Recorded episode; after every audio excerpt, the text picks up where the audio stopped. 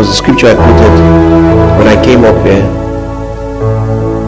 The Bible says, Know of me, it is written in the volume of the book. I was sent to life to fulfill a destiny. I was sent to life to fulfill a purpose. I wasn't an accident for birth. It wasn't an accident my mom gave birth to me here. It wasn't an accident. But the people you meet, the places you go, the information that have been exposed to you has a large part to play in how your life will play. I tell people I'm a reflection of information. I'm a reflection of revelation. I'm a reflection of how a man will pour into a young boy and will see destiny come out of him. That's why I'm so glad. I so thank God for our pastor in the raising up.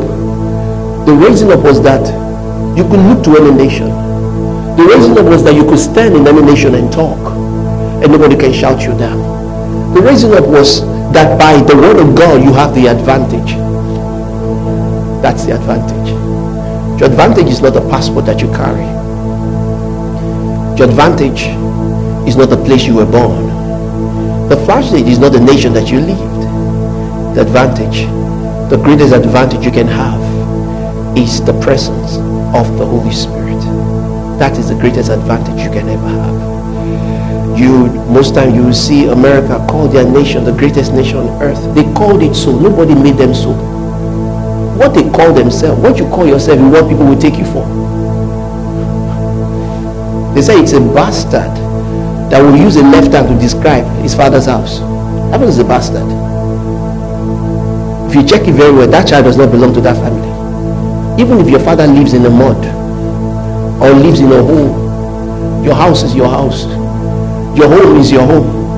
And I've most referred to you and I've told you before what the late Archbishop Benson Idahosa said.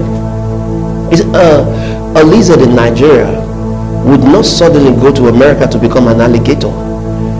Everything is a nature thing. I told you in the morning, I said, because you sin does not make you a sinner. Sin is a nature thing.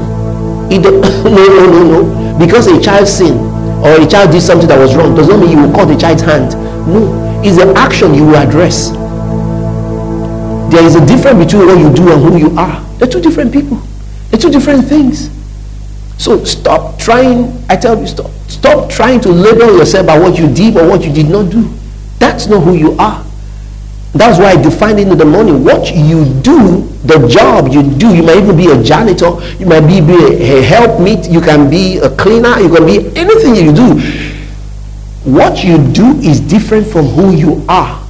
And, and you know, and I put a caveat there in the morning. That does not mean you should be rude. Do you understand? That doesn't mean you should be rude. But don't allow people to take your confidence from you.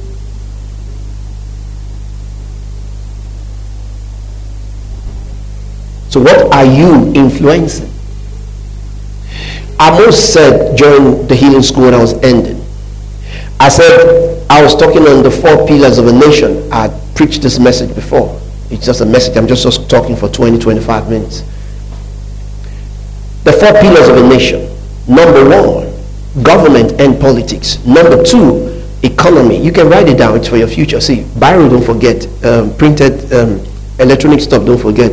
Brain can forget. Number one is the government and politics. Number two is economy. Number three is culture. Number four is spirituality. But everything is based on spirituality.